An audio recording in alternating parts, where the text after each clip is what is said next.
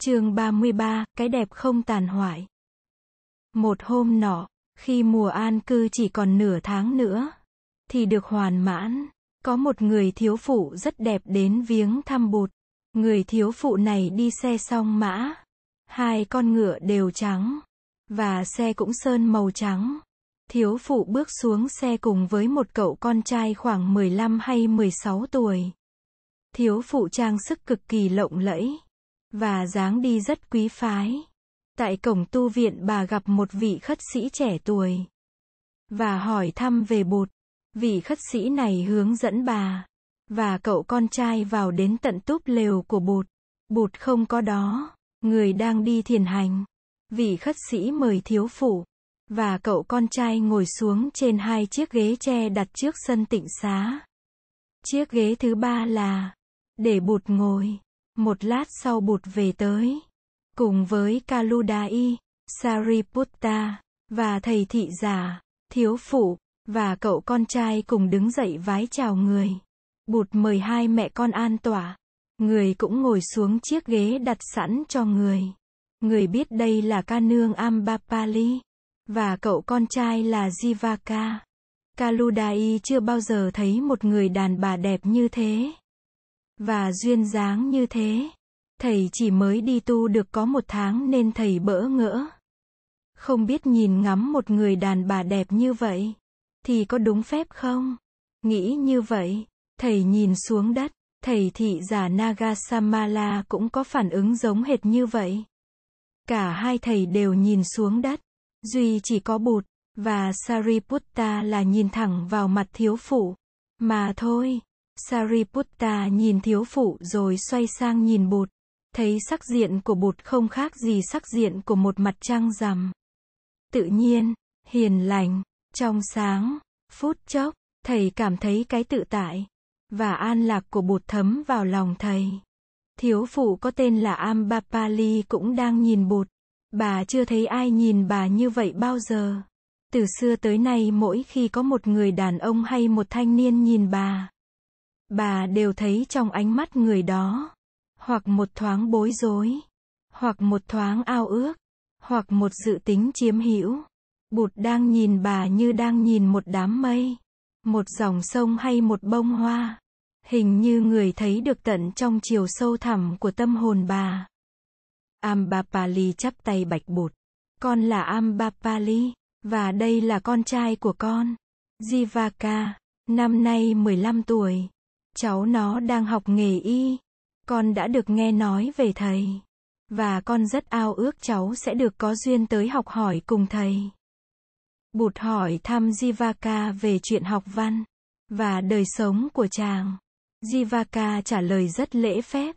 Đây là một chàng trai đôn hậu, hiền lành và thông minh, cùng cha khác mẹ với thái tử Ajatasattu. Nhưng chàng trông có đức độ hơn và cũng có vẻ thông minh hơn. Sau một vài câu chuyện với bụt, Jivaka bỗng thấy trào dâng trong lòng một mối cảm tình sâu đậm đối với ông thầy tu này. Chàng tự hẹn là sau khi học xong nghề thuốc chàng sẽ xin ở gần bên bụt. Ambapali đã tưởng rằng bụt chỉ là một ông thầy tu nổi tiếng như những ông thầy tu nổi tiếng khác. Mà bà đã gặp, nhưng không, bà chưa từng gặp một người nào như bụt. Bà chưa từng thấy ai có cái nhân cách như nhân cách bụt. Cái nhìn của bụt hiền dịu làm sao? Bà có cảm tưởng là bà không cần than thở gì với bụt. Mà bụt vẫn thấy, và hiểu được những niềm khổ đau sâu kín trong tâm bà. Được nhìn bụt, và được bụt nhìn như thế. Bà đã thấy vơi bớt rất nhiều nỗi khổ. Một giọt nước mắt ứa ra trên khóe mi bà. Bà nói, lạy thầy, Đời con khổ lắm, tuy rằng con không thiếu thốn gì trên phương diện tiền của và vật chất, nhưng con chưa bao giờ có được một niềm tin. Hôm nay là ngày sung sướng nhất của đời con. Ambapali là ca nhi, nhưng nàng không hát cho bất cứ ai muốn nghe nàng hát. Những người mà nàng không ưa, hoặc nàng nhận thấy thiếu phong độ và tư cách, thì dù có đem đến cả trăm vạn đồng nàng cũng từ chối. Từ năm 16 tuổi, nàng đã gặp một cuộc tình chắc trở. Sau đó, Nàng đã gặp vua Bimbisara khi vua còn là thái tử. Có những người trong triều đã không muốn hoàng gia công nhận Jivaka là con của thái tử. Họ nói Jivaka là con hoang, mà thái tử bắt gặp ở trong một cái thúng, để ở bên vệ đường. Điều này cũng đã làm cho Ambapali đau khổ. Nàng đã gánh chịu rất nhiều khổ đau vì ghen ghét, và vì thù hận. Nàng chân quý tự do như bảo vật duy nhất còn lại trong đời. Cho nên từ ấy đến nay không ai, và chưa ai trói buộc được nàng. Bụt dậy, nhàn sắc cũng chịu luật sinh diệt, và cũng sẽ tàn phai như bao nhiêu hiện tượng khác, của cải, và sự giàu sang cũng vậy. Chỉ có niềm an lạc, và cái tự do công phu quán chiếu đem tới mới là niềm vui chân thật. Mà thôi, này Ambapali, đã đến lúc con phải tập đời sống tình thức an lạc. Phải trân quý từng giây phút còn lại của đời mình. Đừng lãng phí chúng trong sự vui chơi quên lãng. Điều này rất quan trọng cho con. Và cho Jivaka. Rồi bụt dạy cho Ambapali cách tổ chức lại đời sống hàng ngày. Cách hành trì năm giới. Cách thở, cách ngồi, cách sử dụng, thì giờ, cách cúng dường, và làm việc phúc thiện. Ambapali sung sướng ngồi nghe những lời dạy quý báu của bụt. Cuối cùng trước khi từ giã bụt, bà nói, tại ngoại ô thành Vesali, con có một vườn xoài rất mát, và rất thanh tịnh, con mong có ngày đi hoàng hóa ngang đó. Bụt, và chư vị khất sĩ sẽ ghé nơi ấy, để nghỉ ngơi. Đây sẽ là một vinh hạnh lớn cho con, và cho Jivaka. Kính xin Đức Từ Bi hoan hỉ nhận lời cho con. Bụt mỉm cười nhận lời. Ambapali đi rồi. Thầy Kaludai xin phép được ngồi xuống bên bụt. Thầy thị giả cũng mời Đại Đức Sariputta ngồi xuống trên chiếc ghế còn lại. Còn thầy, thì vòng tay đứng hầu sau lưng bụt. Một số các vị khất sĩ đang đi thiền hành gần đấy thấy khung cảnh ấm cúng cũng ghé vào. Đại đức Sariputta mỉm cười nhìn Kaludai, rồi nhìn thầy thị giả Nagasamala. Cuối cùng thầy hỏi bụt, lạy Đức Thế Tôn, người tu hành nên có thái độ nào đối với nữ sắc? Cái đẹp, nhất là nữ sắc, có phải là một trở ngại cho công phu tu tập không? Bụt mỉm cười, người biết Sariputta hỏi câu hỏi này không phải là để cho bản thân thầy, mà là cho các thầy khác. Người nói, các vị khất sĩ, tự tính của vạn pháp vượt ra ngoài ý niệm đẹp, và xấu, đẹp, và xấu là những ý niệm tạo ra do chi giác, và nhận thức dung thường. Đứng về tục đế, mà nói, ta thấy có đẹp, và có xấu, đẹp, và xấu tùy thuộc rất nhiều vào cơ cấu của năm uẩn. Đối với con mắt của người nghệ sĩ, cái gì cũng có thể đẹp, và cái gì cũng có thể xấu. Một dòng sông, một đám mây, một chiếc lá, một bông hoa, một tia nắng sớm hay một buổi chiều vàng đều có thể có cái đẹp riêng của nó. Những bụi tre vàng xung quanh đây cũng có những vẻ đẹp riêng của chúng. Nhưng chưa có cái đẹp nào có thể trói buộc và làm tiêu ma trí khí của một kẻ nam nhi bằng nữ sắc.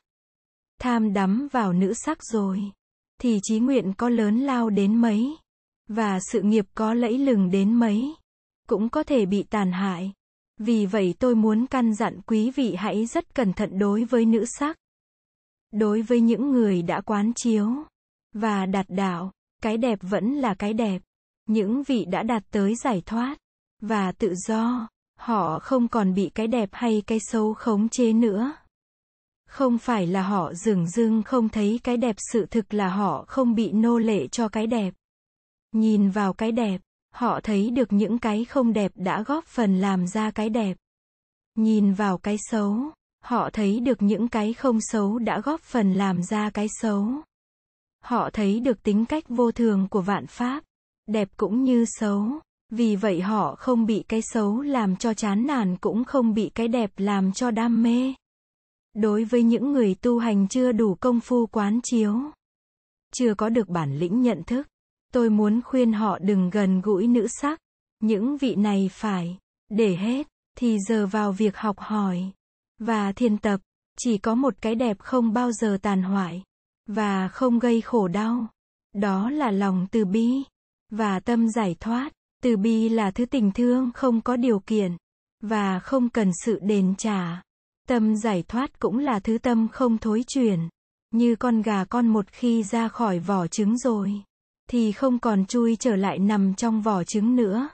Đã không còn lệ thuộc vào điều kiện cho nên cái đẹp của lòng từ bi. Và tâm giải thoát là cái đẹp chân thực. Và niềm an lạc do cái đẹp ấy cống hiến cũng do đó. Mà là thư an lạc chân thực. Này các vị khất sĩ, các vị hãy tinh tiến, mà thực hiện cho được cái đẹp ấy. Kaludai, và các vị khất sĩ có mặt đều rất sung sướng được nghe lời bụt dạy. Mùa an cư đã được hoàn mãn. Bụt cho gọi Kaludai và cha nơ và đề nghị hai người về Kapilavatthu trước một tháng để báo tin là Bụt sẽ về.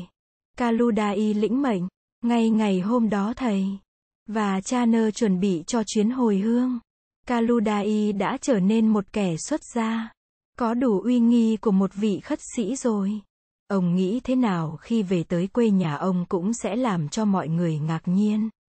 Ông vui mừng vì được giao trách vụ về báo tin mừng. Nhưng ông cũng tiếc là thời gian được học hỏi với bụt tại Trúc Lâm còn ngắn ngủi quá.